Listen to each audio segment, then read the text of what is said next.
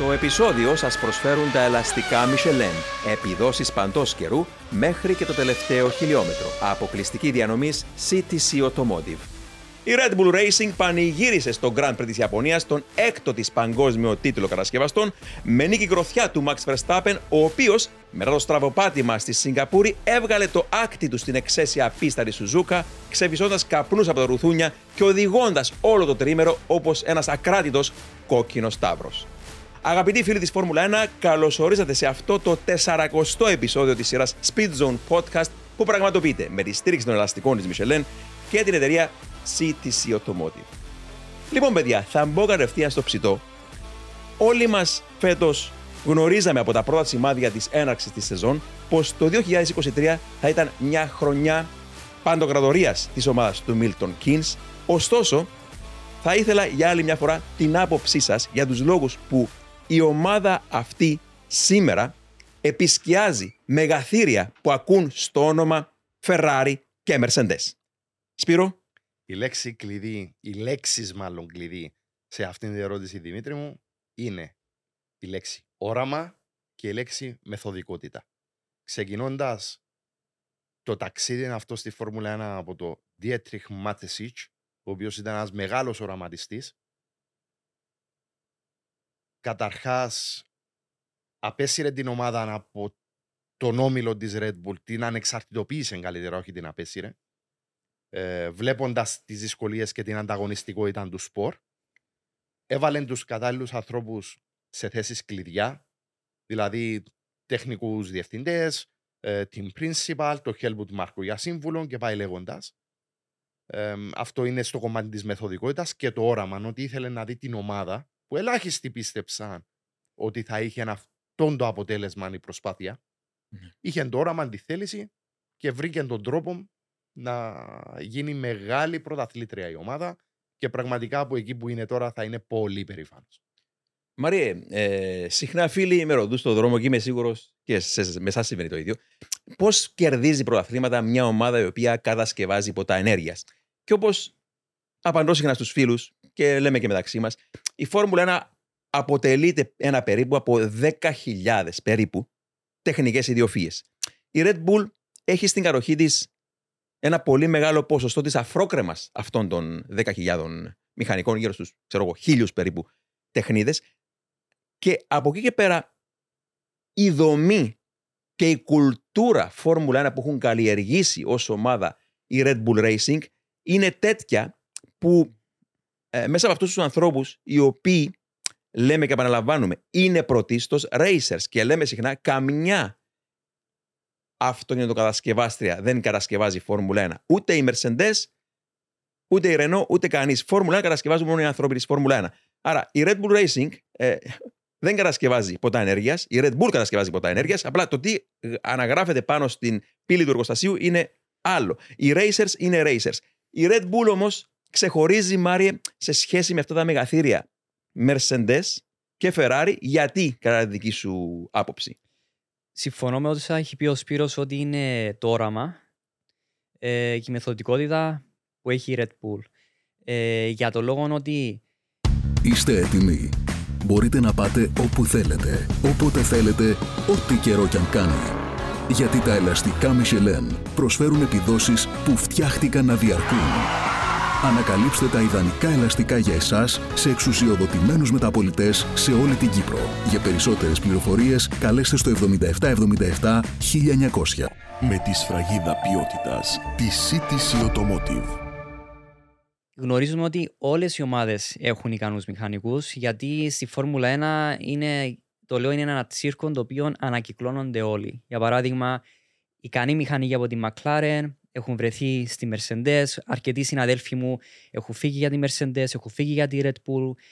Ε, κάποιοι συνάδελφοι έχουν φύγει για τη Ferrari. Άρα από και θέμα... συγγνώμη, Μαρία, γίνεται και όταν λες ανακύκλωση, στρέφονται και πίσω. Πόσοι Ακριβώς, έχουν πάει ναι. από McLaren Red Bull για παράδειγμα και έχουν ξαναπάει πίσω στη McLaren. Ο Πίτερ Προδρόμου, λαμπρό παράδειγμα. Mm-hmm. Ε, και τώρα ο.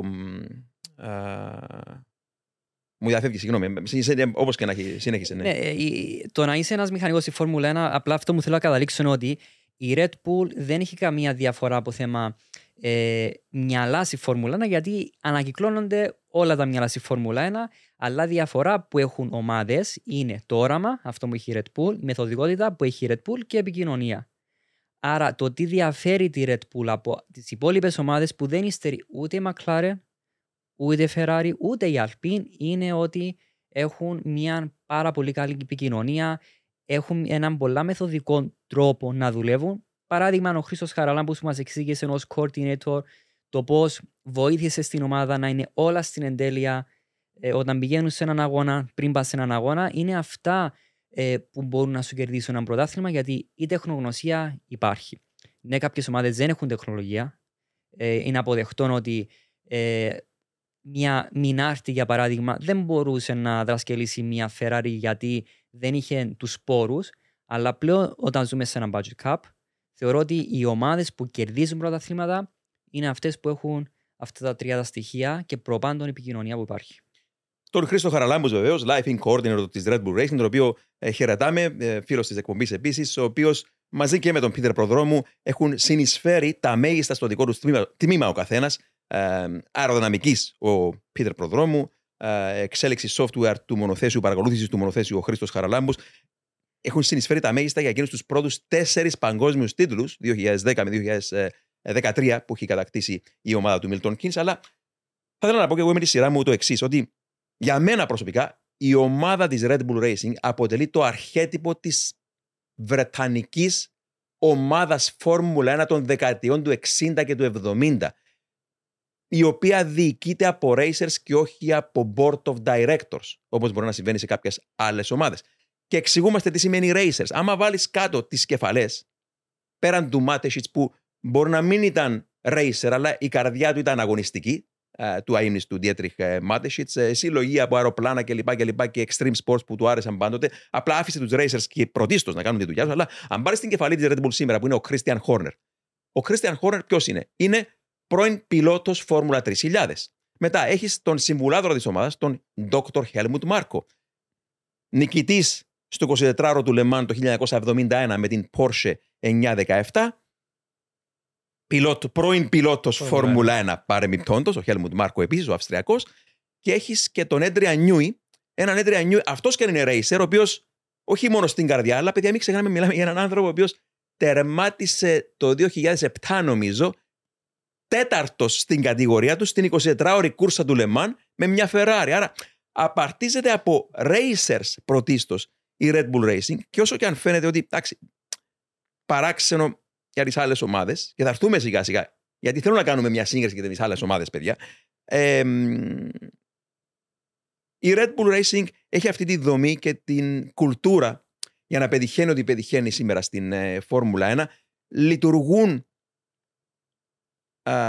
με μια πυραμίδα, ονομάζαμε πρωτού πούμε στο στούντιο Τσάρο τον Εντριανιούι, έστω εισαγωγικά μιλώντας, αλλά όλα διοχετεύονται και περνούν από, από τον δρόμο του πώς μπορεί ένα αυτοκίνητο να γίνει γρήγορο, πώς μπορεί την Κυριακή στην πίστα από τους racer να βρεθεί το σωστό setup και οι κανονισμοί καθ' όλη τη διάρκεια του weekend να είναι. Θα μιλήσουμε για τη Σουζούκα, πράγματα και θαύματα που έκανε η ομάδα ε, όσον αφορά κάποιες λεπτομέρειες της κούρσας. Αλλά θα ήθελα έτσι να σταθούμε και λίγο κάπου αλλού ξεκινώντας μαζί σου, Σπύρο. Θέλω να συγκρίνεις, επειδή και η Mercedes at heart, όπως λέει και ο Εγγλέζος, είναι βρετανική ομάδα, όπως ξέρουμε, με τη βάση της στο Brackley, κινητήρες στο Brixworth, και αυτή είναι μια ομάδα που λειτουργεί με τρομερή μεθοδικότητα. Κατά την άποψή σου όμως, Πύρο, ποιες είναι οι διαφορές λειτουργίας της Red Bull Racing από τις Mercedes; Ξεκάθαρα, η Mercedes ακολουθήθηκε έναν πλάνο το οποίο εκ του αποτελέσματος ήταν λαθασμένο και δεν υπήρχε κάποιος να το σώσει. Δηλαδή, ναι. πάρθηκε λάθος η απόφαση, συνέχισε το λάθος, χάθηκαν κάπου. Μίλησε για επικοινωνία ο Μάριος. Ναι. Σίγουρα υπάρχει, φάνηκε να υπάρχει ένα πρόβλημα mm-hmm. στη Mercedes. Εξού και άλλαξε και ο τεχνικός διευθυντής κατά τη διάρκεια της σεζόν ναι. φέτος. Προφανώς κάποιος πλήρωσε το μάρμαρο για το λάθος. Ναι, ναι. Η Red Bull Racing αφήνει τον Έντρια Νιούι σωστά να αποφασίσει για αυτόν τον πλάνο και οι υπόλοιποι ακολουθούν διότι είναι αποδεδειγμένα ο καλύτερος της εποχής του. Ναι. Δεν μπορεί να αμφισβητηθεί. Άρα ναι. θεωρώ είναι στον τομέα της επικοινωνίας ή ναι, τη ναι. ιεραρχίας τέλος πάντων η διαφορά. Ναι. Μάρια, η Mercedes είναι μια ομάδα που την έχουμε στη Φόρμουλα 1 από το 2010 μέχρι σήμερα έχουν κατακτήσει εκείνους τους ε, οκτώ συνεχόμενους τίτλους ε, κατασκευαστών. Παρόμοιος ο τρόπος λειτουργίας με τη Red Bull Racing, αλλά εσύ πού βρίσκεις τις διαφορές και δεν μιλώ Σπύρο μόνο για τις χρονιές τώρα που έχει γλιστρήσει, αλλά γενικά ίσως τον τρόπο λειτουργίας και δομής και κουλτούρας, πού βρίσκεται τις διαφορές ε, στις δύο ομάδες; Από θέμα ε, τεχνολογίας θεωρώ ότι είναι εισάξιες η Ναι. Red Bull. Αν και δεν έχω δουλέψει στη Red Bull, ούτε στη Mercedes. Ε, αλλά επί το πλήστο στη Φόρμουλα 1 όλοι δουλεύουν με τον ίδιο τρόπο, η ίδια τεχνολογία, γιατί όταν ανακυκλώνεις την τεχνογνωσία, ε, λογικό είναι η τεχνολογία να, γίνει, να κλωνοποιείται σε όλες τις ομάδες. Ναι, Και είμαι σίγουρος δούλεψες με πολλούς ανθρώπους στην McLaren που δούλεψα στην ε, Red Bull Ακριβώς, και την ακριβώς, Mercedes. ναι. Ακριβώς. Επί το πλήστο στη McLaren, αν και η McLaren ε, η- η- είναι η κουλτούρα ότι μένω στη McLaren, είναι η οικογένεια μου η McLaren, ε, αλλά αρκετοί ε, μηχανικοί της McLaren πήγαν στη Mercedes, πήγαν στη Ferrari, πήγαν στην Aston Martin για παράδειγμα. Εγώ θεωρώ ότι είναι ο παράγοντας επικοινωνίας. Πιστεύω Μμμ, μμμ. ότι είναι ο μέγιστος παράγοντας που μπορεί να διαφοροποιήσει την πρωταθλήτρια ομάδα με μια ομάδα που προσπαθεί να πάρει νίκες, μια ομάδα που παίρνει πρωταθλήματα. Ναι, ναι. Γιατί όπως λέω πάντα ότι δεν δουλεύουμε με μηχανές, δουλεύουμε με ανθρώπους. Άρα ε, είναι η χημεία, η επικοινωνία μεταξύ των ανθρώπων που σου δίνουν το πρωτάθλημα. Δεν παίζει ρόλο πόση χρόνια εμπειρίας έχεις στο πρωτάθλημα. Πάρουμε παράδειγμα τη Ferrari, πόσους σπόρους έχουν. Είναι καθαρά το θέμα επικοινωνίας που φάνηκε ότι αν μετρήσουμε πόσους διευθυντές είχε η Red Bull τα τελευταία Μμ. από το 2005 με πόσους διευθυντές είχε η Ferrari είναι, ο- βλέπουμε ξεκάθαρα ότι μία από τις δύο ομάδες υστερούν στην επικοινωνία. Ωραία. Μ' άρεσε πολύ αυτή η λέξη που πες και οπωσδήποτε είναι η διαφορά, ίσως ακόμα και της, ε, αυτή τη στιγμή, ακόμα και τη Red Bull Racing συν- συγκρίση με τη Mercedes. Αλλά θα ήθελα να πω το εξής, ότι το έργο του Toto Wolff ή- είναι αρκετά δύσκολο όλα αυτά τα χρόνια, γιατί πάντοτε πρέπει κακά τα ψέματα στο πίσω μέρος του μυαλού του να λογοδοτήσει σε ένα board of directors. Η Red Bull δεν το έχει αυτό. Ναι. Άρα ε, κάπου κρατά τα σχοινιά να προσπαθεί να γεφυρώσει το εντός εισαγωγικών χάσμα που υπάρχει μεταξύ board of directors και των racers που λειτουργούν στο Brackley. Ε, Και και στο... Επίσης η Ferrari, πολύ πιο... Ναι, θα, θα πάμε και στη Ναι, Ferrari ναι, ξεχωριστά. ναι. Μάλλον να πάμε τώρα. Άρα αυτή είναι μια σοβαρή διαφορά, Σπύρο, μεταξύ Mercedes και Red Bull Racing, αν θέλεις να προσθέσεις κάτι πάνω σε αυτό. Αλλά θέλω να γίνει ε, και από εσάς τους δύο σιγά σιγά και μια σύγκριση Red Bull Racing με την ε, Ferrari. Τι είναι αυτό που διαφέρει, διότι ως εργαλεία και ως ε, ικανότητες, αν, θέλε- αν θέλετε, λίγο πολύ έχουν τα ίδια. Πριν να πάω στο Red Bull Racing vs Ferrari, θέλω να συμπληρώσω κάτι για τη Mercedes. Θα δυσκολέψει κι άλλον το, το έργο του Toto Wolff. Όταν με το καλό και θέλω να πιστεύω ότι θα είναι σύντομα αυτό που θα γίνει. Ναι. Η Mercedes θα επιστρέψει ανταγωνιστική στο προσκήνιο. Πώς θα υπάρξει η διαχείριση των πιλότων; Μμμ. Ο George Russell είναι πάρα πολύ φιλόδοξος και εξαιρετικά ταλαντούχος. Ο Σερ Λουίς Χάμιλτον είναι και φιλόδοξος και ταλαντούχος εξαιρετικά, όπως επίσης και πολύ μεγάλος πρωταθλητής. Πολύ νίκης, πολύ πούλμαν, πολύ Σωστά. πρωταθλητής. Πώς θα γίνει η διαχείριση; Είναι Συγγνώμη, πολύ Σπύρο, δύσκολο και το έργο. εκεί ιστορικά, αν πάμε πίσω, η Red Bull Racing έκανε καλύτερη δουλειά. Σαφώς. Σεμπάστιαν Φέτελ με Μαρκ Βέμπερ στην ίδια ομάδα. Ο χειρισμός της Red Bull άψογος το που ήθελε να βάλει τα αυγά της στο καλάθι του Φέτελ. Ενώ, ποιος θα ξεχάσει, ε, Λούι Χάμιλτον με Νίκο Ρόσπερκ είχαν τρομερή κόντρα τέλος πάντων. Ε, λιγότερη στα επόμενα χρόνια με τον Μπότας, αλλά τώρα με τον Ράσελ. Οκ, σε διαφορετικές χρονιές που δεν διεκδικούν τίτλο μεν, αλλά νιώθεις ότι θα είναι δύσκολο το έργο του, του Toto Wolff να χαλιναγωγήσει έναν Χάμιλτον απέναντι σε έναν, ε, έναν, ε, την παλιά καραβάνα έναντι στον ε, διψασμένο νεοφερμένο. Έτσι, Μάριε; Ναι, είναι λίγο περίεργη η κατάσταση τώρα στη Mercedes γιατί βλέπουμε ότι ο Ράσελ ε, το θεωρώ ότι είναι έτοιμος Ναι. με ένα ανταγωνιστικό μονοθέσιο το 24 να αρχίζουμε σοβαρά να μιλούμε ότι ο Ράσελ ε, πλέον χτίζει ένα μέλλον πρωταθλητή αλλά έχουν έναν Λουίς Χάμιλτον στη ηλικία των σχεδόν 40 ετών ο Λουίς Χάμιλτον Νομίζω 30 38 τώρα. 38-39 ετών ε, που έχει τη δίψα του Αλόνσο. Είναι, το- είναι, το- συγγνώμη, είναι του 1985 γέννηση ο Χάμιλτον, νομίζω. Αν δεν απατώμε είναι το 85. Ναι. Άρα είναι Είναι 38. Ο οριακά Αλόνσο στα του 40. 81. Το άλλο σου είναι Έκλεισε ένα, 42. ένα μήνα πιο μεγάλος από μένα. Είναι του Ιουλίου του 81. Ναι, αλλά, ε, αυτό που θέλω να πω ότι με τον Bottas Hamilton ε, στη Mercedes ήταν λίγο ξεκάθαρη η θέση των δύο οδηγών. Ναι. Ε, και, και αυτό δεν είναι τυχαίο, γιατί μετά, τη, μετά την κόντρα Ρόσπερ Χάμιλτον, η Mercedes έμαθε και έβαλε κάποιον πιο καλουπομένο δεύτερο πιλότο. Ναι, αλλά η διαφορά ποια είναι ότι ε, όταν ο Μπότα είχε έρθει στη Mercedes, είχε έρθει σε μια ομάδα που ήδη ηγείτουν ο Λουίς Μμμ. που ήταν ομάδα που ε, εκκρεμούν τα πρωταθλήματα του Λουίς Χάμιλτον. Αυτό βλέπαμε Ναι. με τη Mercedes. Τώρα όμως με το Russell Χάμιλτον είναι μια ομάδα η οποία χτίζουν και οι δύο μαζί την ομάδα. Άρα του χρόνου στο 24, εγώ το βλέπω 50-50 ποιος από τους δύο μπορεί να έχει ας πούμε την προτεραιότητα Μμμ. για ένα πρωτάθλημα γιατί είναι μια δουλειά μαζί. Έχουν περάσει από όλες τα struggles της ομάδας Ναι. μαζί, άρα είναι πιο ε, ε, teamwork Ναι, ναι, το τι ναι. γίνεται τώρα στις Mercedes παρά το τι γινόταν όταν ήρθε ο Μπότσα στην ομάδα ναι. του Λουί Χάμιλτον που ήταν ξεκάθαρο Ναι. τι Και μην είναι η θέση ξεχνάμε του. ότι η Φόρμουλα 1 περνά από αυτό το. Η Mercedes, συγγνώμη, περνά από αυτό το μεταβα- μεταβατικό Ναι. στάδιο εκμάθησης των όλων αυτών που έχει από το ε, εποχή των ground effects. ε, που γυρίσαμε σελίδα τέλος Ναι. πάντων και έχει έναν πολύ ταχύ Λούι Χάμιλτον απέναντι σε έναν πολύ ταχύ George Russell. Θα είναι πολύ ενδιαφέρον να δούμε πώς θα τους χειριστεί. Λοιπόν, Σπύρο, το μεγάλο ερώτημα, το επόμενο μεγάλο ερώτημα. Πώς συγκρίνεις στο δικό σου μυαλό τα εργοστάσια στο Milton Keynes και το εργοστάσιο στο Μαρανέλο. Μπαίνοντας στη Φόρμουλα 1 η Red Bull Racing, πιστεύαμε ότι είχε πολλά να μάθει από τη Ferrari. Θεωρώ ότι σήμερα αυτόν έχει αντιστραφεί πλήρως και ότι η Ferrari πρέπει να μάθει πολλά από τη Red Bull Racing πώς δουλεύει σωστά και μεθοδικά μια ομάδα της Φόρμουλα 1. Μια ομάδα Ferrari που ξεκίνησε το 29 με μια ομάδα Red Bull που ξεκίνησε το 2005, έτσι. Το 2005, μια ομάδα θρύλος, η Ferrari η οποία είναι η πιο, με την πιο μεγάλη ιστορία.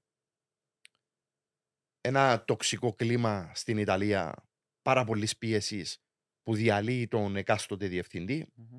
Ε, οι μηχανικοί δουλεύουν ε, με την πίεση πάνω από τα κεφάλια τους σαν δαμόκλειο σπάθη να απειλεί το μέλλον τους και δεν μπορούν να παράγουν αυτά που πρέπει. Υπάρχει τεχνολογία στη Ferrari να πούμε, δηλαδή τα εργαλεία που έχει η ομάδα σε σχέση με τον ανταγωνισμό είναι εξαιρετικά. Δεν λείπει τεχνογνωσία από τη Ferrari ή οι τεχνικές κεφαλές ή τα λαμπρά μυαλά που να μπορούν να δημιουργήσουν ένα απίστευτο μονοθέσιο πρωταθλητή. Το DNA Ναι. υπάρχει. Υπάρχει όμως αυτή η πίεση και από τον Ιταλικό τύπο αλλά και από την εκάστοτε διοίκηση. Μμμ. Εξού και την πληρώνουν συνήθως οι διευθύντες. Ο Φρέντερικ Βασέρ, μιας και μιλάμε για τον τωρινό διευθυντή της ομάδας, είναι και racer και εξαιρετικά καταρτισμένος. Το έργο του αρχίζει και φαίνεται από τα pit stop, από τις στρατηγικές, πως επί το πλήστον τα έχει πάει πολύ καλά φέτος η Ferrari. Απλά δυστυχώς δεν είναι ανταγωνιστικό το μονοθέσιο σε σχέση με τη Red Bull Racing. Εγώ πιστεύω πολύ το συγκεκριμένο άνθρωπο. Εάν τον αφήσουν να δουλέψει, θα φέρει αποτελέσματα πάει να δημιουργηθεί μια κατάσταση σαν του Christian Horner, δηλαδή να μοιράζει τους ρόλους εκεί που πρέπει, Ναι. να παρακολουθεί σαν αφεντικό όπως πρέπει Ναι. να, ε- να είναι και να Ε, γίνεται μια αλφα δουλειά. Όλοι να παράγει έργο. γνωρίζουμε όμως ότι θα είναι πολύ δύσκολο αυτό να γίνει σε μια Ναι, Ferrari στην δύσκολο. Ιταλία, στο Μαρανέλο αυτό το πράγμα. Αλλά εγώ ο τρόπος που τα βλέπω τα πράγματα, Μάρια, είναι ότι η Ferrari, αν όχι από το 1929 που ξεκίνησε να τρέχει στους αγώνες Grand Prix, ε, και στη δεκαετία του, τρι- δεκαετία του 30, λιγότερη τεχνική και προσωπικό, ο Έντζο Ferrari μπορούσε να ελέγξει κάπως καλύτερα την ομάδα. Δεν υπήρχαν τόσα πολιτικά. Αλλά αν πάρεις τη Ferrari πιο αυστηρά από το 1950, όταν θεσπίστηκε το παγκόσμιο πρωτάθλημα της Φόρμουλα μέχρι σήμερα, ε, νιώθεις ότι ακολουθείτε το μοντέλο της χαοτικής διοίκησης που μια κάθε τόσο, κάθε ένα φεγγάρι οδηγεί στην πόρτα του τίτλου.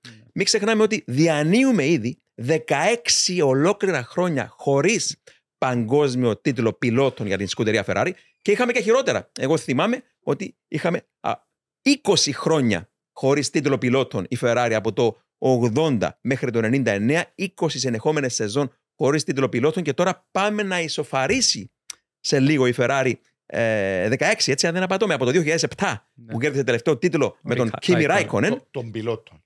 Μιλώ πάντοτε για πιλότο και Ναι. το, το τίτλο κατασκευαστών από το 2008. Ναι, ναι. Ένα χρόνο μ, λιγότερο, ε, δε- 15 χρόνια τέλος πάντων. Πάει τώρα ε, χωρίς τίτλο ε, μ, κατασκευαστών. Και αυτή, αυτό το μοντέλο της χαοτικής διοίκησης, εσύ πώς θα σύγκρινες τέλος πάντων ε, άμεσα στο μυαλό σου την Red Bull Racing με την ε, σκουτερία Ferrari; Η αλήθεια είναι ότι μιλώ προσωπικά. Ε, είχαμε υποτιμήσει τη Red Bull όταν ήρθε για πρώτη φορά στη Φόρμουλα 1 το 2005.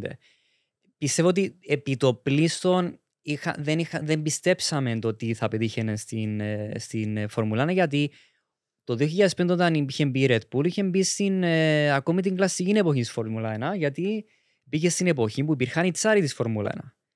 Κάποια ονόματα, Jean Todt, Ferrari, Ron Dennis, McLaren, Frank Williams, στην Williams. Μην ξεχνάμε επικεφαλή της Φόρμουλα 1, τον Μπέρνι Έκλεστον. Αυτός και αν ήταν τσάρος και ο τρόπος που χειριζόταν τις ομάδες του προαθλήματος ήταν, ήταν δύσκολο να μπει στο λεγόμενο κλαπ των πυράγχα. Ακριβώς. Ε, να το πω πιο απλά, ήταν σαν να είχαμε ένα ζυζάνιο σε μια, σε, σε, σε μια αντάξη ηλικίου. Βασικά αυτό ήταν η Red Bull. Ε, ήταν αρκετά υποτιμημένη η ομάδα.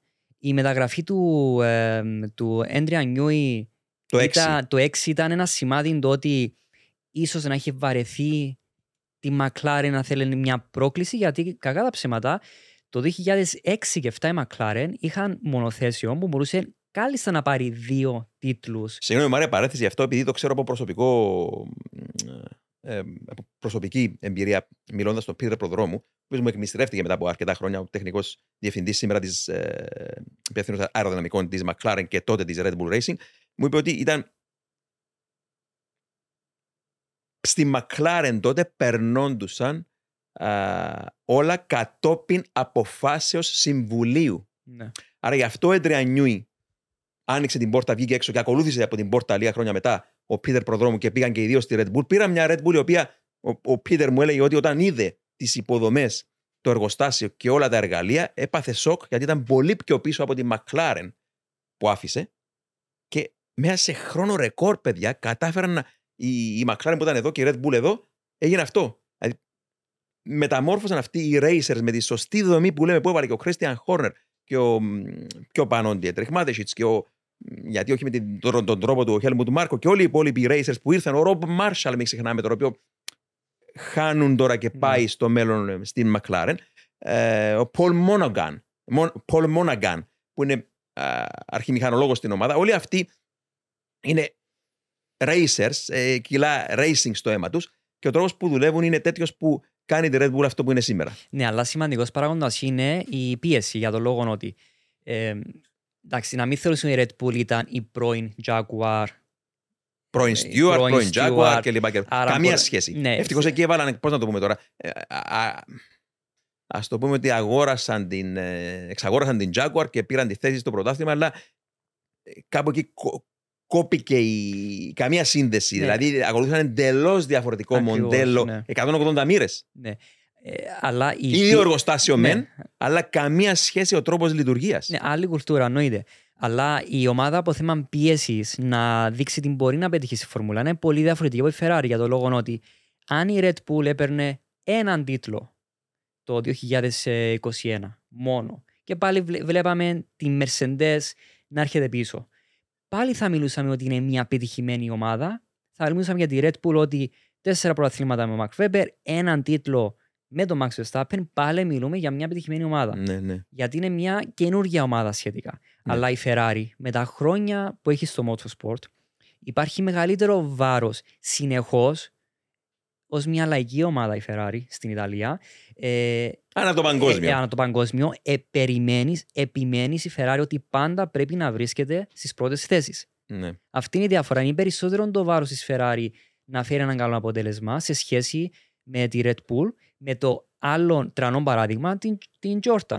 ναι. Η Jordan χρειαζόταν μία νίκη τη χρονιά να κερδίσει, να κλέψει μία νίκη συνήθως όταν κάτι πάει στραβά με τις top ομάδε της εποχής. ναι, ναι. Που μία νίκη για η Jordan ήταν ικανή για να μιλάμε για όλη τη σεζόν για το τι πέτυχε η Jordan με μία νίκη. ναι. Άρα με λίγα προαθλήματα η Red Bull είναι ικανά να μιλάμε για ότι είναι μια πετυχημένη ομάδα, αλλά για τη Ferrari με δεκάδες χρόνια στα εμπλάτη της δεν είναι αποδεκτό μία νίκη ή ένα πρωτάθλημα κάθε 10 χρόνια. Περιμένεις ότι αυτή η ομάδα πρέπει να βρίσκεται στο προσκήνιο.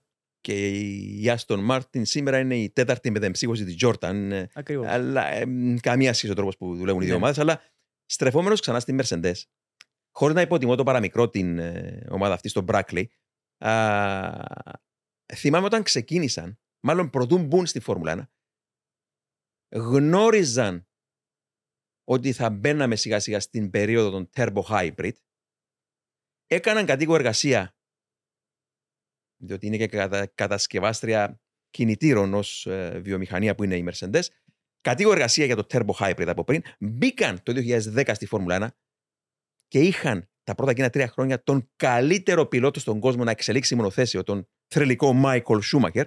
Άρα, κάπου θέλω να θίξω εδώ ότι η Mercedes έστρωσε εκείνο τον δρόμο μπροστά της εντός εισαγωγικών πιο εύκολα να προετοιμαστεί για την εποχή Turbo Hybrid που τελικά μονοπόλησε και κατέκτησε 8 συνεχόμενους τίτλους, συγκρίση με μια Red Bull Racing η οποία μπήκε από την αρχή στα δύσκολα με φυστάμενου κανονισμούς το 2005 και τώρα ξαφνικά αλλάζουν οι κανονισμοί. Πάνε το 2022 με τα ground effects, πάνε πάλι προς μια κατεύθυνση η οποία είναι περισσότερο το αυτοκίνητο παρά στεγνά ο κινητήρας. Γιατί όταν είχαμε το Turbo Hybrid, εντός εισαγωγικών, τα υπόλοιπα πάνω στο μονοθέσιο ήταν παγωμένα και πεθαμένα, αν θέλετε, η αεροδυναμική εξέλιξη. Δεν υπήρχε κάτι διαφορετικό, δραματικό στα ίδια τα, στο, στο κουστούμι του αυτοκινήτου, τέλος πάντων, στα αεροδυναμικά.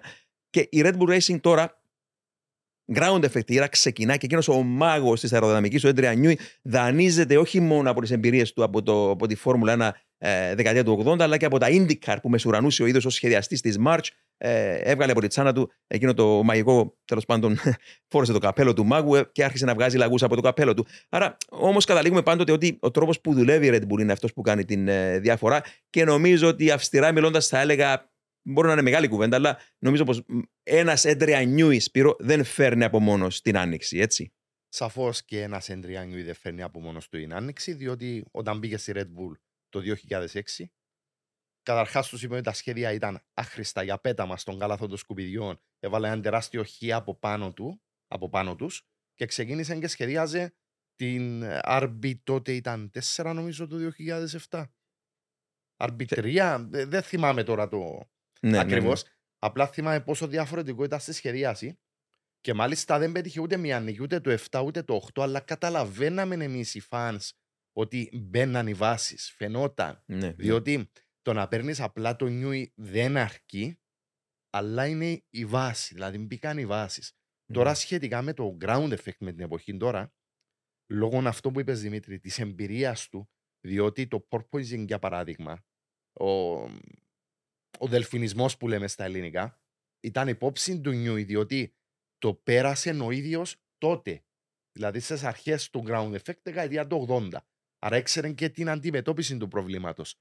Οι άλλοι δεν είχαν προβλέψει αυτό το πρόβλημα. Οι άλλοι σχεδιαστές, οι ναι. αντίπαλοι. Ναι. Μόνο μιας βρέθηκε μπροστά.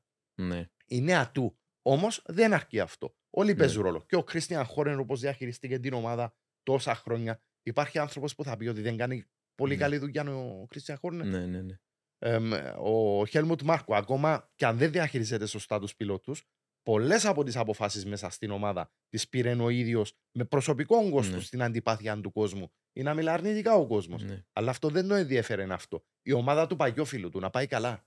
Ναι. Και βοήθησε. Δεν έχει και, τίποτα στην τύχη. Και μιλάμε, Μαρία ναι, Διάρκο. Ε, Συγγνώμη, ναι, ένα, ένα καλό παράδειγμα το purposing ε, για το λόγο ότι ε, οι άλλε ομάδε δεν μπορούσαν να καταλάβουν το purpose γιατί δεν φαίνεται στην αεροσύραγγα, δεν φαίνεται στο simulator. Ναι. Αυτή είναι η διαφορά του Έντρια Newey γιατί πέρα από την αεροσύραγγα, πέρα από το simulator, μπαίνει ο παράγοντα εμπειρία. Άρα, ο παράγοντα τη εμπειρία μπορεί να προβλέψει τι προβλήματα μπορούν να υπάρξουν, πώ μπορούμε να τα λύσουμε, ενώ σε σχέση με άλλε ομάδε, ναι. ε, αυτό μου λέω ότι η τεχνολογία δεν είναι αρκετή Χρειάζεται εμπειρία που φάνηκε ο Έντρια Νιούι το τι πέτυχε. Άρα συμφωνούμε ότι τα καλύτερα μοντέλα που μπορεί να ακολουθήσει κάποιος σήμερα στη Φόρμουλα 1 είναι το μοντέλο της Red Bull και μετά της Mercedes σίγουρα. Και δεν είναι τυχαίο, παιδιά, που από το 2010 μέχρι σήμερα μόνο αυτές οι δύο ομάδες κατέκτησαν παγκόσμιο τίτλο κατασκευαστών. Πρώτη φορά στην ιστορία έχουμε τόσο μεγάλο μονοπόλιο από μόνο δύο ομάδες και αυτό δεν είναι τυχαίο και ξέρεις κάτι που θέλω να συζητήσουμε αυτή, σήμερα στο σημερινό επεισόδιο. Είναι το εξής, ότι νομίζω ένας από τους χειρότερους κανονισμούς που μπήκαν μπορέ στη Φόρμουλα 1 για μένα ταπεινή μου άποψη είναι η απαγόρευση των χειμερινών και γενικότερα των παρασκηνιακών δοκιμαστικών που κάνουν οι ομάδες. Διότι όταν πριν ξεκινήσει μια σεζόν, έκαναν αμέτρητα χιλιάδες χιλιόμετρα δοκιμαστικά για να εξελίξουν ένα μονοθέσιο.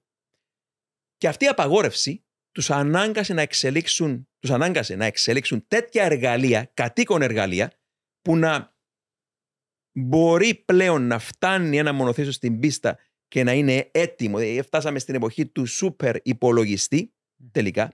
Διότι αν πάμε πίσω στις πιο ρομαντικές εποχές, παιδιά, α, ο μόνος τρόπος για να μάθεις πώς μπορεί ένα μονοθέσιο να πάει γρήγορα ήταν να το δοκιμάσεις έξω στην πίστα. Και έλεγες εκεί, έξινε στο κεφάλι και λες τι θα γίνει τώρα αν βάλω έξι τροχούς πάνω στο μονοθέσιο αντί τέσσερις.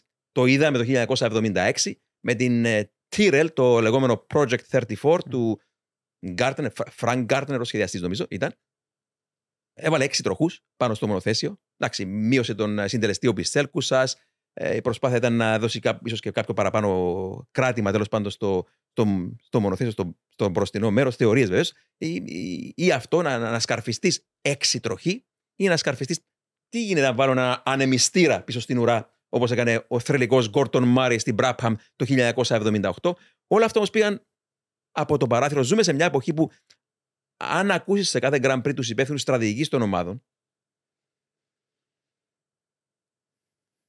κατά τη διάρκεια της κούρσας τις προηγούμενες μέρες του τριημέρου, ακούς και σου λένε ότι ξεκινάω ο τάδε πιλότος με αυτό το μείγμα ελαστικών, χάρτη για παράδειγμα, και αν δεν βγει αυτοκίνητο ασφαλεία στον 21ο γύρο, ε, δεν θα μπορέσει να επιλέξει μετά το medium για να βγάλει μια κόστα. Και είναι όλα προγραμματισμένα από πριν σβήσουν τα φόρα της εκκίνησης, τόσο πολύ καλουπωμένα, αν θέλετε, που ζούμε σε αυτή την περίοδο που δεν μπορεί να, όχι να υπάρξει ανθρώπινο λάθος, αλλά ακόμα και αν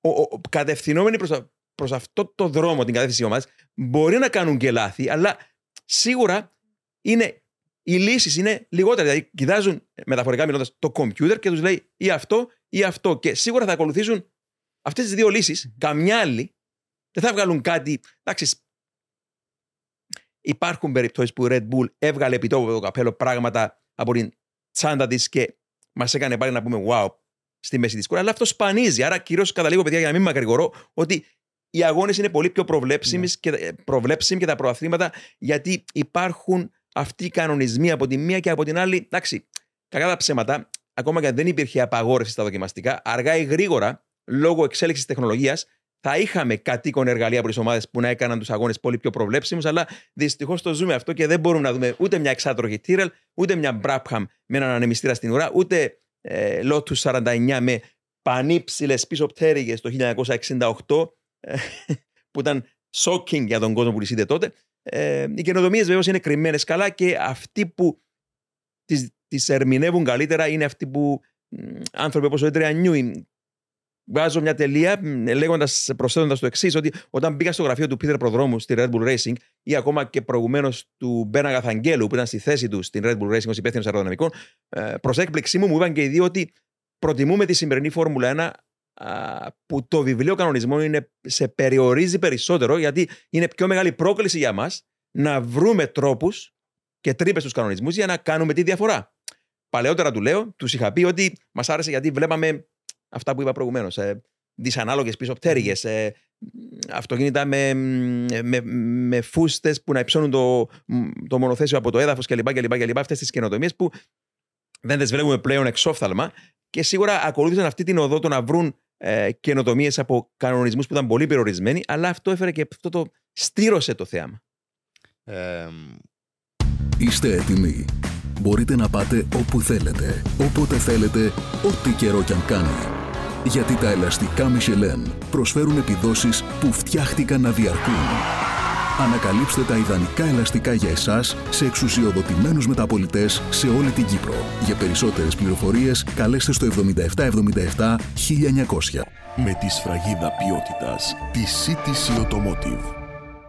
Έγινε μια προσπάθεια μέσα της δεκαετίας του 2000 για το στοιχείο αυτό του απρόβλεπτου ή της καινοτομίας Θυμάμαι κάτι που συμμετείχε και η Ferrari τότε, λίγο πιο νωρίς Ferrari, με διάφορα παράξενα αεροδυναμικά. Θυμάμαι το 2006 στο μονοθέσιο του Jacques Villeneuve, αν, αν θυμάμαι καλά, ήταν στη Γαλλία. Αν θυμάμαι καλά, στο Manicure. Με δύο κάθετα πτερίγια μπροστά μεταξύ του ρίγκου και του πιλότου. Μπροστά από τον πιλότο. Ναι, ναι. Δύο κάθετα ψηλά. Απαγορεύτηκαν λόγω ορατότητας δεν ξέρω αν σήμερα το Halo έχει ορατότητα ναι, τέλος ναι, πάντων. ναι, Ε, Όμως απαγορεύτηκαν.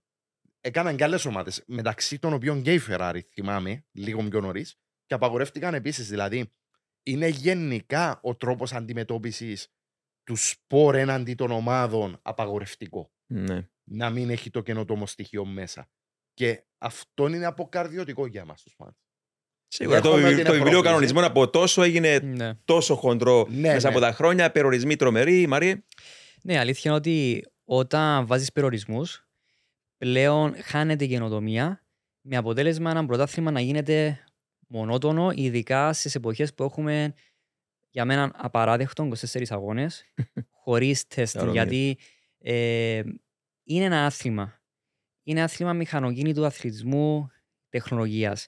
Το testing πάντα χρειάζεται. Αυτό που λέω, το testing είναι για τους engineers. Είναι ο μόνος τρόπος που μπορούν να εξελιχθούν. Αλλά όταν υπάρχουν περιορισμοί, υπάρχει περιορισμοί στο budget, πόσα μπορεί να ξοδέψεις. Σε περιορίζουν, δηλαδή μέχρι και τις βίδες τους λένε πώς να σχεδιάσουν. Ε, σε ένα μεγάλο πρωτάθλημα πλέον δεν έχεις καινοτομία και επίσης χάνεις το κομμάτι του high risk, high gain. Δηλαδή, Mm. παλιές εποχές υπήρχε testing, πιο απρόβλεπτο πρωτάθλημα. Περίμενες ότι, για παράδειγμα, η McLaren πήγαινε όποτε ήθελε να κάνει δοκιμές. Ε, υπ- είχαν δύο ε, test crews. Υπήρχαν το crew που πήγαινε στους αγώνες και το test crew για το pit stops. Πήγαιναν στα pit stops ε, για testing.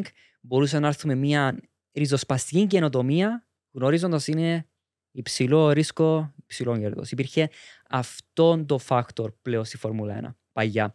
Πλέον είναι προβλεπόμενο γιατί αν δούμε Συγγνώμη, αυτό που κάνει ως πιλότος σε μικρογραφία ο George Russell. Που ακριβώς, έφυγε αυτό, από αυτό το ψηλό ρίσκο, ίσως ψηλό κέρδος και πήγε στην πιο μεθοδική, γιατί η εποχή μας είναι πιο μεθοδική και ως πιλότος πλέον δουλεύει πιο μεθοδικά και τα αποτελέσματα Ακ- έρχονται. Ακριβώς.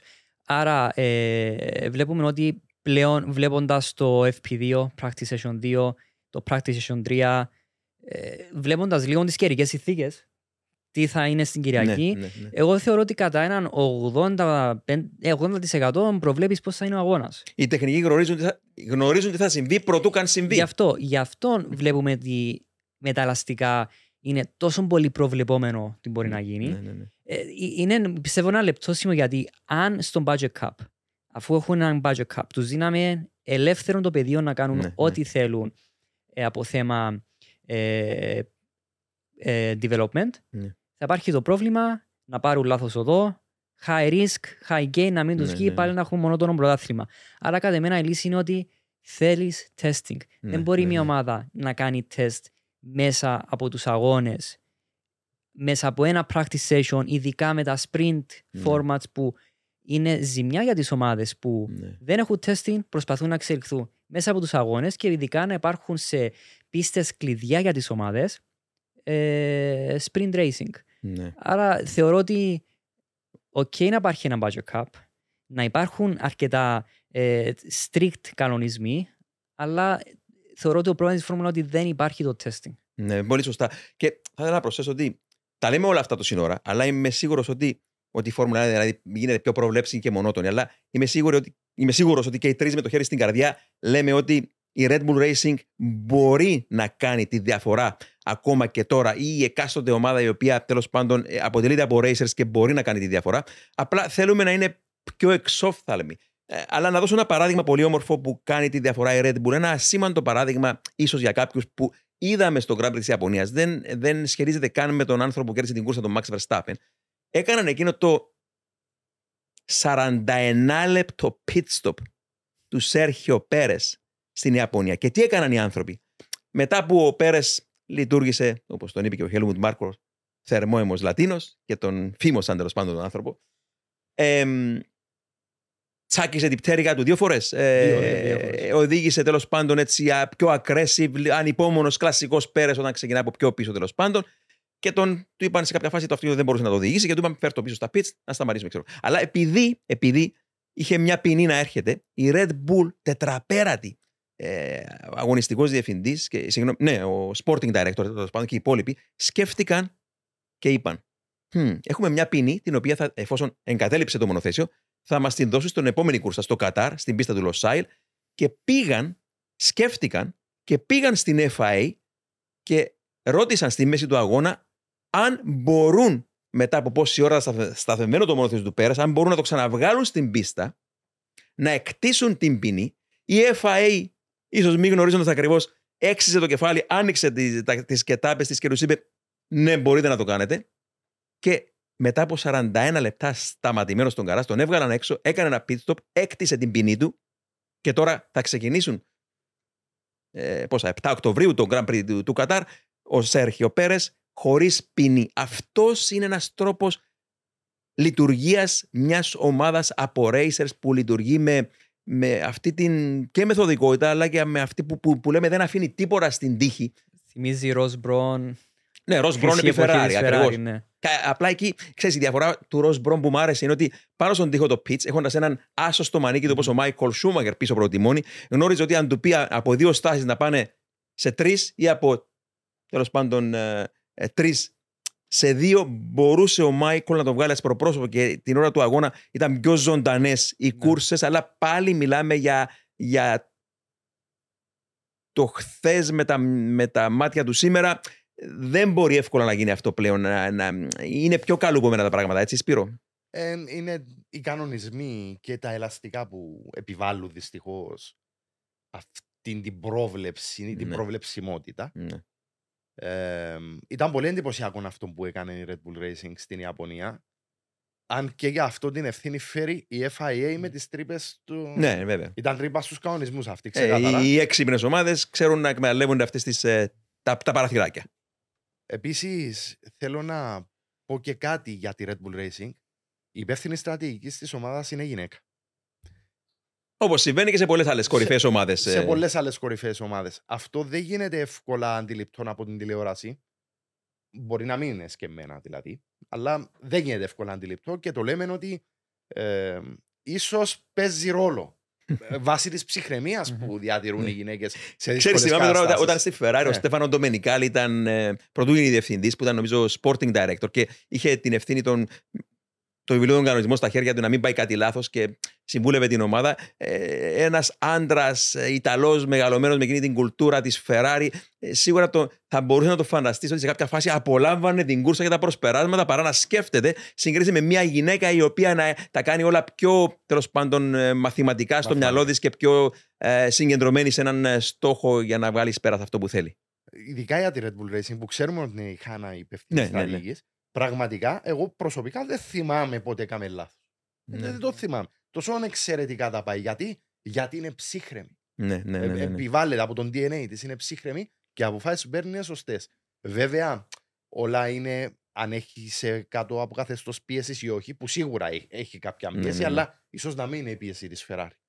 Είναι Ναι. πιο, πιο υγιής η ομάδα της Red Bull Racing σε όλα τα πόστα. Αυτό θέλω να τονίσω. Πάντως, κυρίως. ε, για να προχωρήσουμε και λίγο, αν θέλετε, και μια, προς μια άλλη κατεύθυνση. Εντάξει, να μην μπούμε σε βάθος, αν θέλετε, τι έχει πετύχει στη, στον αγώνα πήρε εκείνη τη φοβερή νίκη ο Max Verstappen της- στη Σουζούκα, αλλά η Red Bull Racing με την κατάκτηση του έκτου παγκόσμιου τίτλου κατασκευαστών, τώρα είναι ήδη από πέρσι, ήταν, ε, από προηγουμένως ήταν στην έκτη θέση της λίστας όλων των εποχών. Α, Δεν απατώμε, η Ferrari είναι πρώτη με 16 τίτλους. Η παλιά καλή αγαπημένη Williams ακολουθεί με 9 τίτλους κατασκευαστών. Ισοβαθμού στην τρίτη θέση η McLaren με τη Mercedes με 8 παγκόσμιους τίτλους. Μετά ακολουθεί η θρελική ομάδα του Colin Chapman, η Lotus με 7 τίτλους και τώρα χτυπά την πόρτα της Lotus, αν θέλετε, με 6 τί- τίτλους κατασκευαστών η Red Bull Racing. Μια Red Bull Racing που μπορούμε να πούμε, Μάριο, ότι είναι η Lotus της εποχής της. Με τις καινοτομίες. Δηλαδή, Ε, εντάξει, πα- δεκαετία του 70 η Lotus ε, είναι αυτή που έφερε στη φόρμουλα την και καλυμμένη ανάρτηση, ναι. τα inboard brakes, τα πρώτα πτερίγια στο, στα, στα μονοθέσια. Ο Νιούι τώρα όπως βέβαια, είναι πιο περιορισμένος μεν, αλλά είναι ο πιο καινοτόμος. Ναι, α- η, το definition τι είναι racing team, κατά εμένα η Red Bull ε, πλήρω όλα τα κριτήρια, τι είναι οι racers. Ναι, μπορούμε να πούμε ότι η Red Bull είναι η Lotus της εποχής. Ναι, Ναι. μπορούμε να το πούμε αυτό, ναι. Με το τι βλέπουμε να φέρνει η Red Bull, με ποιες ομάδες είναι αντιμέτωπη η Red Bull, ε, είναι έξι τίτλοι που αξίζουν με το Ναι, περισσότερο παραπάνω. Ναι. Πάντως, 1962 ο Colin Chapman επινοεί την, τέλος πάντων, θέλετε την, ε, πώς να το πω τώρα, η ολόσωμη άτρακτος, το μονοθέσιο να είναι Ε, Κυρίως ένα μονοθέσιο το οποίο, αν δεις μονοθέσια δεκαετίας του 50, σίγουρα ήταν, τα είπαν κάποιοι, βαρελάκια με τροχούς. Ναι. Κάθε άλλο τέλος πάντων υπερβολίδες ήταν. Απλά εμφανισιακά ο πιλότος καθόταν πάνω σε ένα εντός εισαγωγικών βαρελάκι με τροχούς και καθόταν πάνω στο μονοθέσιο. Ο Colin Chapman το 62 το άλλαξε αυτό και έβαλε τον πιλότο να είναι εντελώς Ξαπλωμένος. ξαπλωτός και ο Jimmy Clark, ο πιλότος του, ο χαρισματικός Jim Clark, του είπε. «Ε, Έχει σχεδιάσει για μένα ένα κρεβάτι με τροχούς. Και βεβαίως το έκανε για να μειώσει τόσο πολύ τον συντελεστή οπισθέλκου σας, το, το λεγόμενο μ, το frontal area του αυτοκινήτου, πόσο, πόσο πιο αποτελεσματικά έσχιζε πια τον αέρα ε, το, το μονοθέσιο. Μια από τις μεγάλες καινοτομίες. Και μην ξεχνάμε τα ground effects. Η Lotus τα ξεκίνησε ε, 1977 περίπου και τα έφερε στη Φόρμουλα 1 και ο Νιούι τώρα είναι ο άνθρωπος που τα παίρνει στο επόμενο επίπεδο. Άρα μ, μ' αρέσει αυτή η σύγκριση και εμένα του ότι η Red Bull Racing κατά κάποιο τρόπο είπαμε το αρχέτυπο της βρετανικής ομάδας της δεκαετίας του 60 και 70 και τη συγκρίνω με την ε, Lotus. Είναι déjà vu. είναι déjà vu. Άρεσε. Είναι ο καλύτερος αεροδυναμιστής versus ο καλύτερος αεροδυναμιστής versus η καινοτόμος ομάδα versus η καινοτόμος ομάδα. Βρίσκω ότι ο συσχετισμός είναι απολύτως σωστό και κατά τη γνώμη προσωπικά εμένα η Red Bull Racing είναι η Lotus του Chapman της εποχής. Ναι. Τέλεια. Λοιπόν, να πάμε πιο προς μια άλλη κατεύθυνση. Κάναμε την, την, την, την- τιμητικό αφιέρωμα στη Red Bull Racing γιατί κατέκτησε τον έκτο της παγκόσμιο τίτλο. Μάριε, ως τέλεχο της ομάδας της McLaren, η McLaren συνεχίζει την ανωδική πορεία. Ε, για πρώτη φορά στο βάθρο της Σουζούκα με δύο πιλότους, δεύτερος ο Λάντον Όρης, τρίτος ο Όσκαρ Πιάστρη, για πρώτη φορά στο βάθρο της Σουζούκα με δύο πιλότους μετά, το 1000 μετά από 20 χρόνια, το 2003, όταν και πάλι ήταν δεύτερη-τρίτη με τον Κίμι Ράικονεν να δείχνει τον δρόμο στον David Coulthard. Ε, η McLaren είναι σε ανωδική πορεία. Ε, πώς ε, βλέπεις εσύ στους επόμενους ε, έξι αγώνες; Ε, πλέον είναι ξεκάθαρο ότι η McLaren έχει κάνει μετά από τα μεγαλύτερα βήματα στα μέσα της σεζόν, από το που, που έχει αρχίσει μέχρι που έχει φτάσει. Ε, ήταν μια πίστα που περιμέναμε η McLaren, ούτως ή άλλως να είναι αρκετά ισχυρή ε, στην Ουγγαρία. Ε, εξαιρετικός ο Πιάστρη. Δεν κατακρίνω ότι έχασε τη δεύτερη θέση ε, από τον Λάντον Όρις, αλλά κατά εμένα δείχνει η McLaren ότι πλέον είναι, έχει το όραμα, είναι σε μια καλή πορεία γιατί πλέον την έχουμε δει να είναι ανταγωνιστική σε low speed corners, σε high speed corners, ε, συγγνώμη, σε medium και high. Ίσως το low speed να μην το έχει ακόμη, αλλά είναι μέρος της εξέλιξης να βρουν και σε πιο low speed corners ε, το κράτημά τους. Αλλά είναι ένα εξαιρετικό αποτέλεσμα κατά εμένα το ότι έχουν πετύχει ε, στην, ε, στη Suzuka. Έδειξαν τη διαφορά πλέον από τις Mercedes, τις Ferrari, τη Ferrari και την EMR. Ε, για τις επόμενες πίστες, κάποιες θα βοηθήσουν τη McLaren, κάποιες ίσως όχι τόσο πολύ να βοηθήσουν τη McLaren. Ε, θεωρώ ότι είναι αρκετά πίσω στους κατασκευαστές η McLaren γιατί και η Mercedes και η Ferrari, ειδικά η Ferrari έχει αποδείξει τώρα δύο αγώνες ότι μπορεί να σκοράρει και νίκες και αρκετούς βαθμούς. Ε, έχουν μείνει έξι αγώνες, ναι, έχουν μείνει αρκετοί, βαθ, αρκετοί βαθμοί για, ε, για να πάρει η McLaren επειδή πλέον ε, δεν θεω... ε, τους πρώτους 25 βαθμούς πλέον τους δίνω Τους θεωρείς με ε, τους δεδομένους. θεωρώ δεδομένους πλέον για τη Red Bull.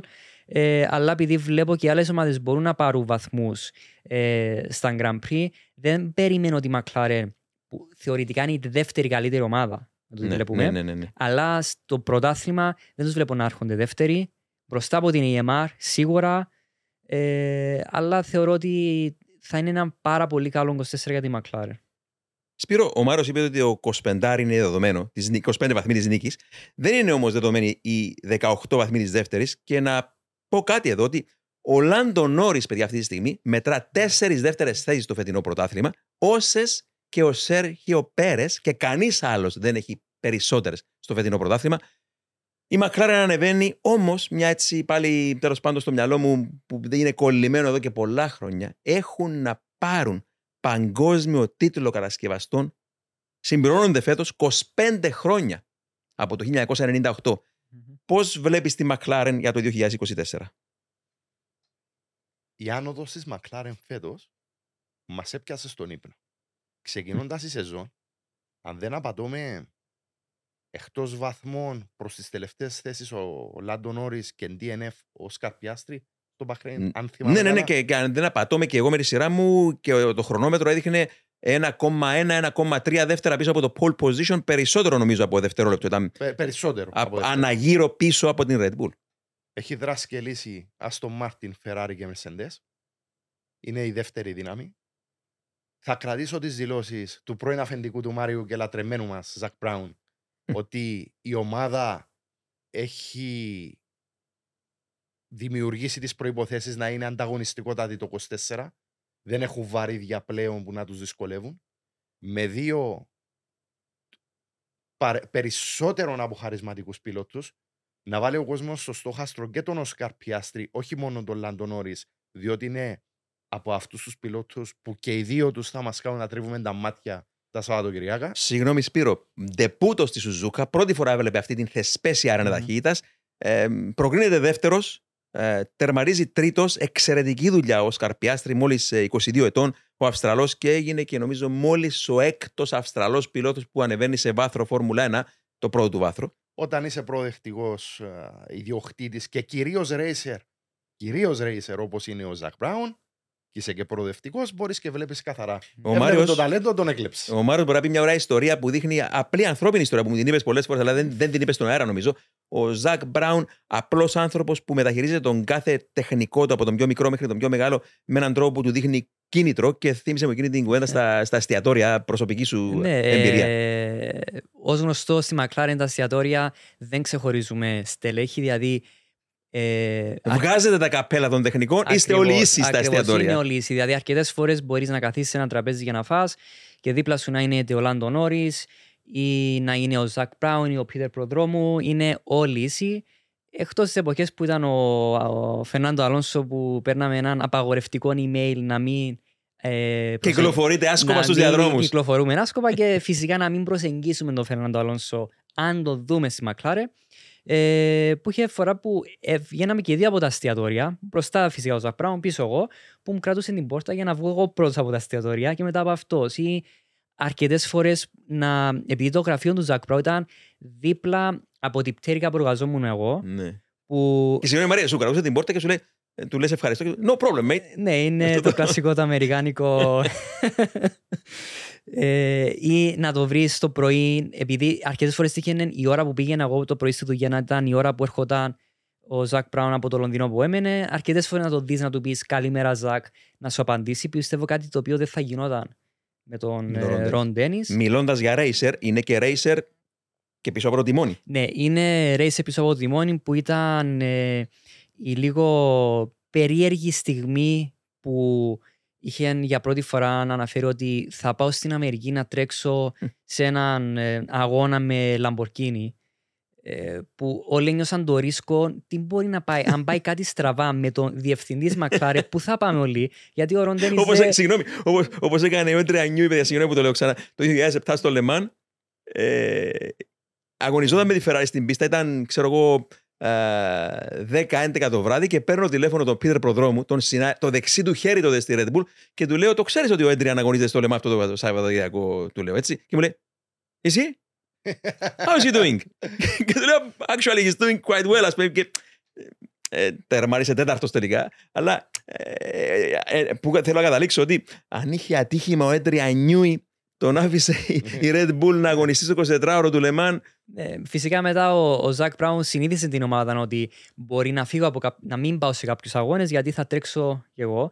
Αλλά ένα πάρα πολύ σημαντικό που έχει κάνει ο Ζακ Μπράουν που θα σταθώ στο, για το πώς η McLaren μας έκανε να τριβούν τα μάτια φέτος είναι ότι ο Ζακ Μπράουν δια, ε, είχε ξεχωρίσει βασικά ότι εγώ ε, το κομμάτι το οποίο μπορώ να διαχειριστώ ως CEO είναι το κομμάτι του marketing. Πρέπει να απλά να φέρνω χρήματα στην ομάδα για να μπορείτε εσείς οι μηχανικοί να κάνετε ό,τι χρειάζεται να κάνει.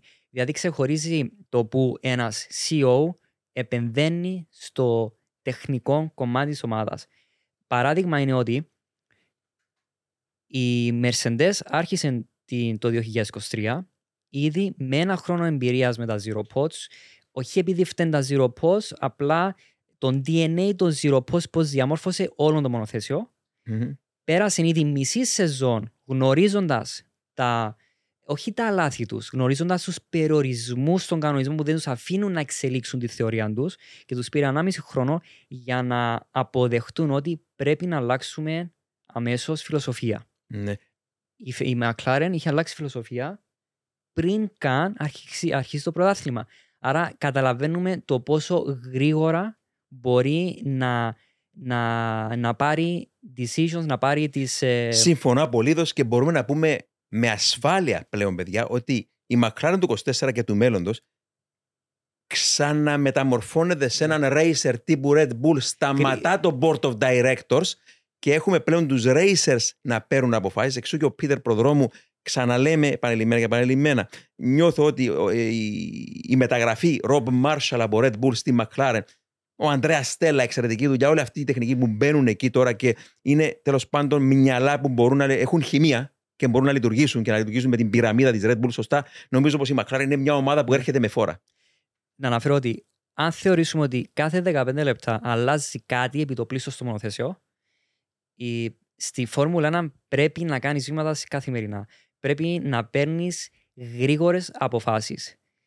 Η McLaren την κάνει high risk, high gain. Ξεκινάει η σεζόν, έχουν ήδη σχεδιάσει μονοθέσιο και βλέπουν το Δεκέμβριο ότι πρέπει να επανασχεδιάσουμε το μονοθέσιο. Θα πάρει τέσσερις μήνες, θα ξεκινήσουμε με το ό,τι έχουμε. Γνωρίζουμε ότι δεν μπορούμε να τα βάλουμε τον ανταγωνισμό, αλλά ήταν το high risk, high gain. Αλλά με εκείνη την τρομερή μεθοδικότητα που Ακριβώς, επαναλάβαμε ακριβώς. και σε προηγούμενα podcast και στο τελευταίο, Μάρια, ο τρόπος που, που τα έβαλαν όλα κάτω και έβαζαν τικ στα κουτάκια ένα-ένα, αυτό, αυτό, αυτό, για κάθε στιγμή να γίνει η εξέλιξη του μονοθέσιου, να, να, να, να τα κάνουν να επικοινωνήσουν, να τα κατανοήσουν και να τα κάνουν να επικοινωνήσουν τη σωστή στιγμή, χωρίς να βιαστούν να φέρουν παραπάνω πράγματα, όπως είπες και στο Ακριβώς. προηγούμενο podcast, μπορούσαν να βρουν, αν ήθελαν, όχι λύση, αλλά να βρουν ε, τέλος πάντων ε, να τα βάλουν όλα από την αρχή για να οδηγηθούν κάπου, αλλά αυτό δεν θα τους οδηγούσε κατά ανάγκη στη λύση.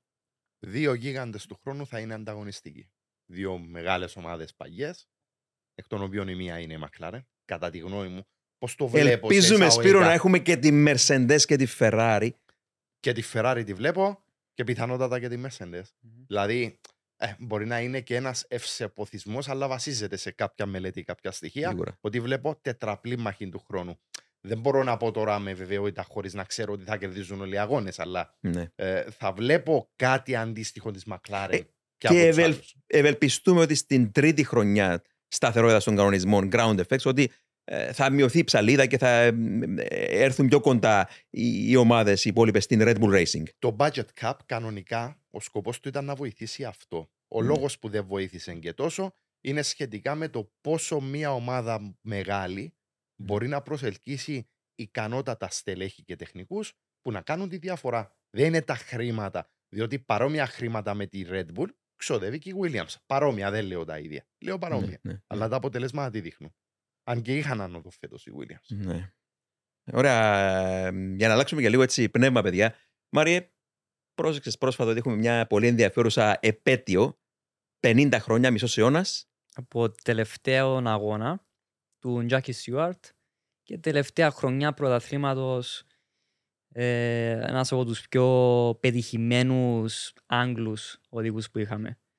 Ο Τζάκι Στιούαρτ, Σκοτσέζος, τριπλός παγκόσμιος πρωταθλητής 1969, 71 και 73, με την ομάδα του Κεν Τίρελ, ενός ουσιαστικά ξυλοκόπου από μια παράγκα ε, ξυλίας ξεκίνησε και σιγά σιγά ε, αρχικά χρησιμοποιούσε αυτοκίνητα της Μάτρα. Τον τίτλο του 1969 τον Ναι. πήραμε με το γαλλικό σασί της Μάτρα και μετά κατασκεύασε τα δικά του μονοθέσια. Άρα ε, και κέρδισε δύο τίτλους, 71 και 73, με δικό του μονοθέσιο αυτός ο, ο αξέχαστος ξυλοκόπος, ο, ο Βρετανός, ο Κεν Τίρελ. Αλλά ο Τζάκι Στιούαρτ, ο πρώτος επαγγελματίας Ναι. πιλότος ίσως στη Φόρμουλα 1 όσον αφορά. Ένας άνθρωπος που ξεκίνησε δυσλεξικός από το σχολείο του, έκαναν bullying οι πάντες από τους καθηγητές μέχρι τους μαθητές του. Οι καθηγητές τον έβλεπαν, όπως είπε και ο ίδιος κάποτε, stupid, dumb and thick. Δηλαδή τον έβλεπαν ως χαζό και βλάκα και αυτός ο άνθρωπος μπήκε στη Φόρμουλα, έγινε τρι, τριπλός πρωταθλητής, σε, ξαφνικά μιλούσε με πρίγκιπες και με βασιλιάδες, ε, πρεσβευτής της ασφάλειας στις πίστες, ο Τζάκι Στιούαρτ. Αυτός είναι που έφερε τις πρώτες μπαριέρες, το, πιο- το πρώτο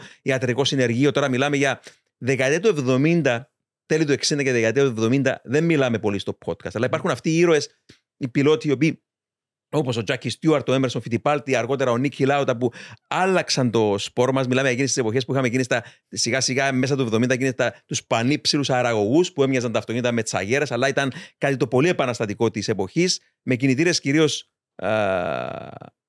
Cosworth Ναι, V8. V8 ε, ε, ε, που ανταγωνιζόταν τη Ferrari, ε, V12 η Ferrari. Αλλά ο Jackie Stewart είναι ο άνθρωπος που μετά από εκείνη την, το μεγάλο του ατύχημα το 66, 1966 στο Spa Francorchamps με την ε, BRM αναποδογυρίστηκε στο αυτοκίνητο, παγιδεύτηκε κάτω από το αυτοκίνητο και αυτό που έτσι άλλη μια φορά θέλω να πω είναι ότι έβλεπε τα επόμενα χρόνια και υπάρχουν μέχρι σήμερα φωτογραφίες στη στεφάνη του τιμονιού του ή στο πιλωτήριο στο πλάι να είναι με αυτοκόλλητη ταινία δεμένο ένα σουηδικό κλειδί. Οδηγούσε με ένα σουηδικό κλειδί δεμένο πάνω στη στεφάνη του τιμονιού, τυλιγμένο, έτσι ώστε αν έχει ξανά ατύχημα να μπορεί κάποιος να το βοηθήσει να ξεβιδώσει το τιμόνι για να απεγκλωβιστεί από τα συντρίμια, διότι τότε δεν υπήρχε Halo, δεν υπήρχαν Marshalls, δεν υπήρχε αυτοκίνητο ασφαλείας, δεν υπήρχαν τίποτα και όλα αυτά τα ξεκίνησε ο JYS, ο John Young Stewart, εμ, πριν από τόσα χρόνια και σημαδιακή Όπως είπες, αυτές οι μέρες είναι η επέτειος 50 ετών από την τελευταία του κούρσα και είναι και ο αρχαιότερος νικητής Grand Prix που έχουμε στη Φόρμουλα 1. Δεν απατώ, εν, εν ζωή εννοώ. Ναι. Κέρδισε το πρώτο του Grand Prix το 1965 στη Μόντζα με την BRM, ε, όταν η Μόντζα ήταν ε, slipstream, ασταμάτητες μάχες καινού αέρος.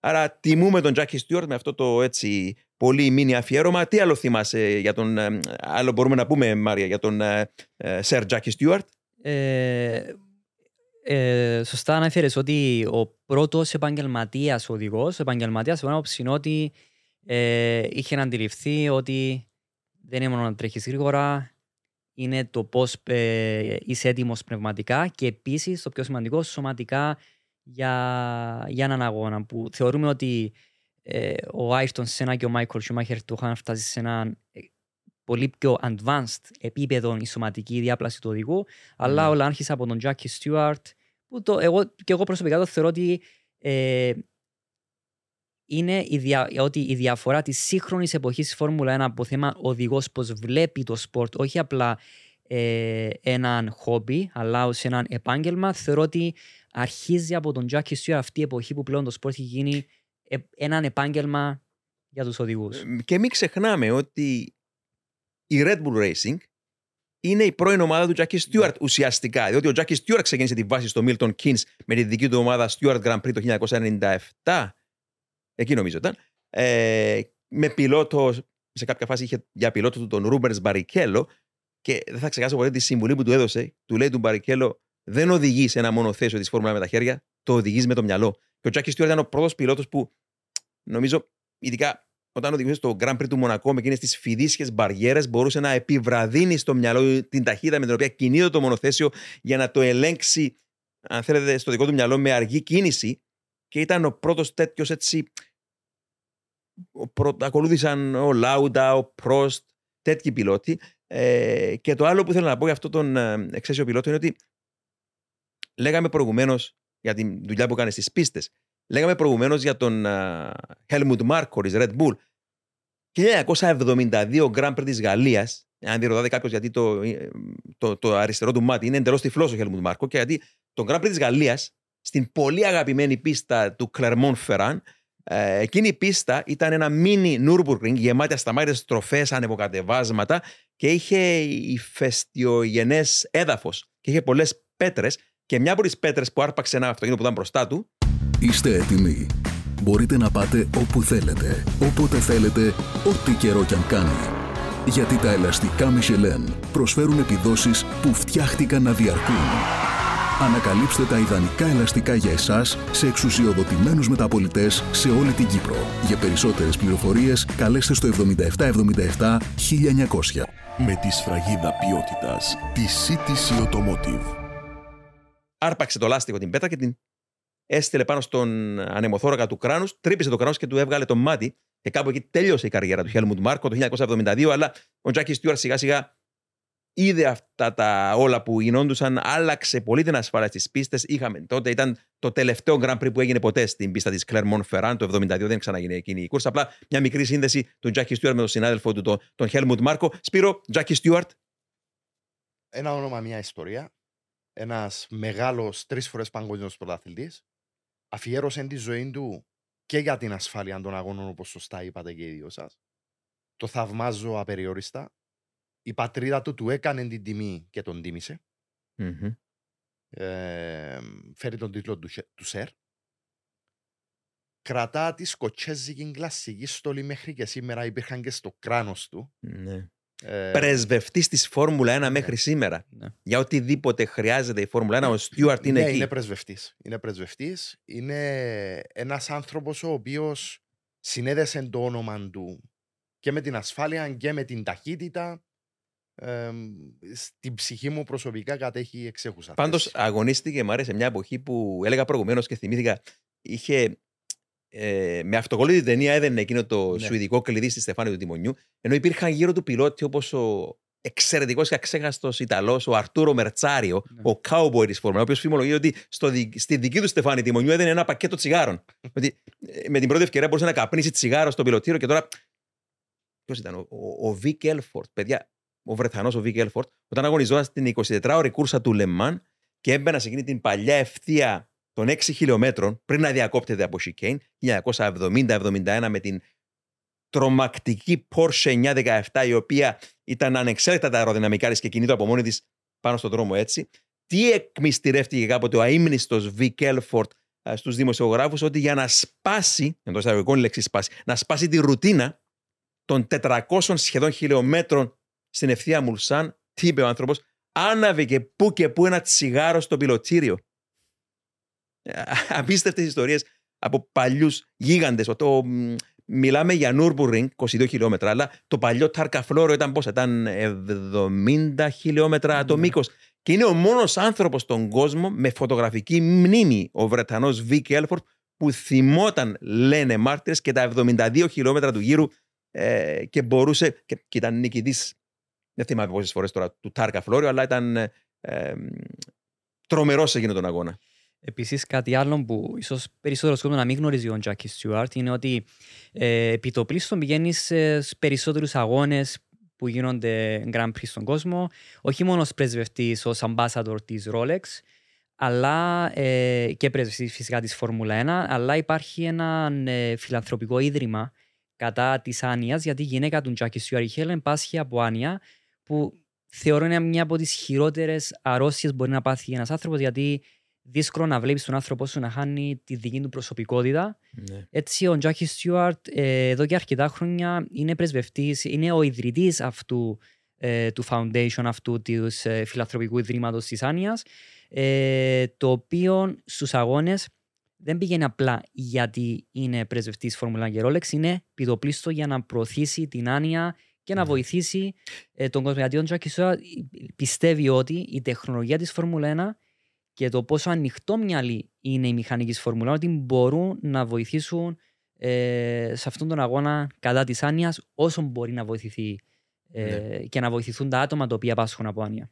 Και τον τιμά που είναι δίπλα στην ε, Helen Stewart, τη γυναίκα του, γιατί οι δυο τους είναι μαζί προτού κάνει γίνει πιλότος Φόρμουλα 1. Όπως δήλωσε και η ίδια κάποτε, δεν παντρεύτηκαν έναν ε, πιλότο Φόρμουλα 1. ε, ε, και είναι, είναι αγαπημένο ζευγάρι και πραγματικά είναι συγκινητική η ιστορία τους. Δεν μπορούμε να πούμε άλλα περισσότερα, παιδιά, γιατί μας πιέζει ο χρόνος. Θα πρέπει να κλείσουμε το σημερινό επεισόδιο. Ε, Σπύρο, έχεις κάτι τελευταίο να πεις έτσι στα γρήγορα; Για το Κατάρ. για το Κατάρ, κάτι τελευταίο έτσι είναι να το πούμε, γιατί είναι κρίμα να μην πούμε κάτι για το Κατάρ. Λοσάιλ, η πίστα ε, έχει ε, εξαιρετικά γρήγορη, προκλητική πίστα. Ε, θα- μπορεί ο κόσμος να δει και στα comments το βίντεο του γύρου που έχεις ε, όπως πάντα με μαεστρία ετοιμάσεις για μας. Ε, Ευχαριστώ, Δημήτρη μου. δύο λόγια. με τον Λάντο Νόρις το βίντεο και τη Μακλάρεν, αγαπημένη Μακλάρεν. Είναι μια πίστα η οποία είναι γρήγορη, πολύ γρήγορη. Ειδικά ο πρώτος τομέας και ο τρίτος. Ο δεύτερος είναι ε, λίγο πιο τεχνικός ή καλύτερα χρειάζεται αεροδυναμικό ζύγισμα. Σε γενικές γραμμές χρειάζεται καλό μονοθέσιο. Πολλές ευθείες, πολλά χιλιόμετρα. Θα δούμε προσπεράσματα. Προβλέπω σε εισαγωγικά το προβλέπω, δεν μ' αρέσει η λέξη. Το προβλέπω, βλέπω θα πω καλύτερα. Και την εμφάνιση αυτοκινήτου ασφαλείας λόγω της πολύ ψηλής μεσησορία. Είναι ένας αγώνας που θεωρώ ότι McLaren με, με Ferrari και Red Bull θα τα πάνε πολύ καλά. Πιστεύω, βάσει του τι βλέπουμε. Αλλά επειδή όπως είπε και ο Μάριος, κάθε 15 λεπτά αλλάζει και έναν εξάρτημα, ίσως έχουμε και ανατροπή από τους λίγο πιο πίσω. Είναι μια κούρσα που και θα έχει και ενδιαφέροντα προβληματικά. Ε, Όπως λέω συχνά στη Φόρμουλα, δεν μιλάς ποτέ με το θα, Μμμ. δούμε, θα γίνει αυτό. Μιλάς πάντα με το ίσως, γιατί δεν σταματά να εξελίσσεται και να αλλάζει το πράγμα. Λοιπόν, θα σε ευχαριστώ ξανά που ήσασταν ε, μαζί μου. Ευχαριστίες μεγάλες στον κόσμο που ήταν μαζί μας. Ευχαριστίες στον ε, αγαπημένο φίλο παραγωγό, ε, τον ε, Κωνσταντίνο Χαραλάμπους και βέβαια τους χορηγούς μας, τα ελαστικά της Michelin και την εταιρεία CTC Automotive. Μέχρι το επόμενο επεισόδιο οδηγείτε όλοι με ασφάλεια.